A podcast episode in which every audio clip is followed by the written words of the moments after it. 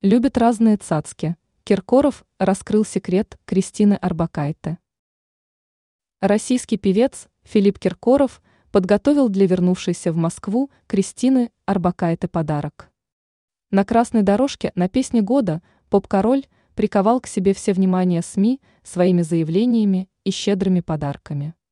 Артист признался, что одну из эксклюзивных вещиц он приобрел непосредственно для Кристины Арбакайте. Бывшая родственница певца редко балует публику своими эффектными выходами. Большую часть времени певица и дочь Аллы Пугачевой проводит с семьей в США.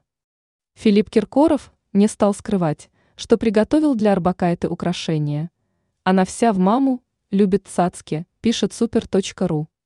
Он посетовал, что может не увидеть выступление своей Кристиночки на песне года, но подарок вручит при встрече обязательно.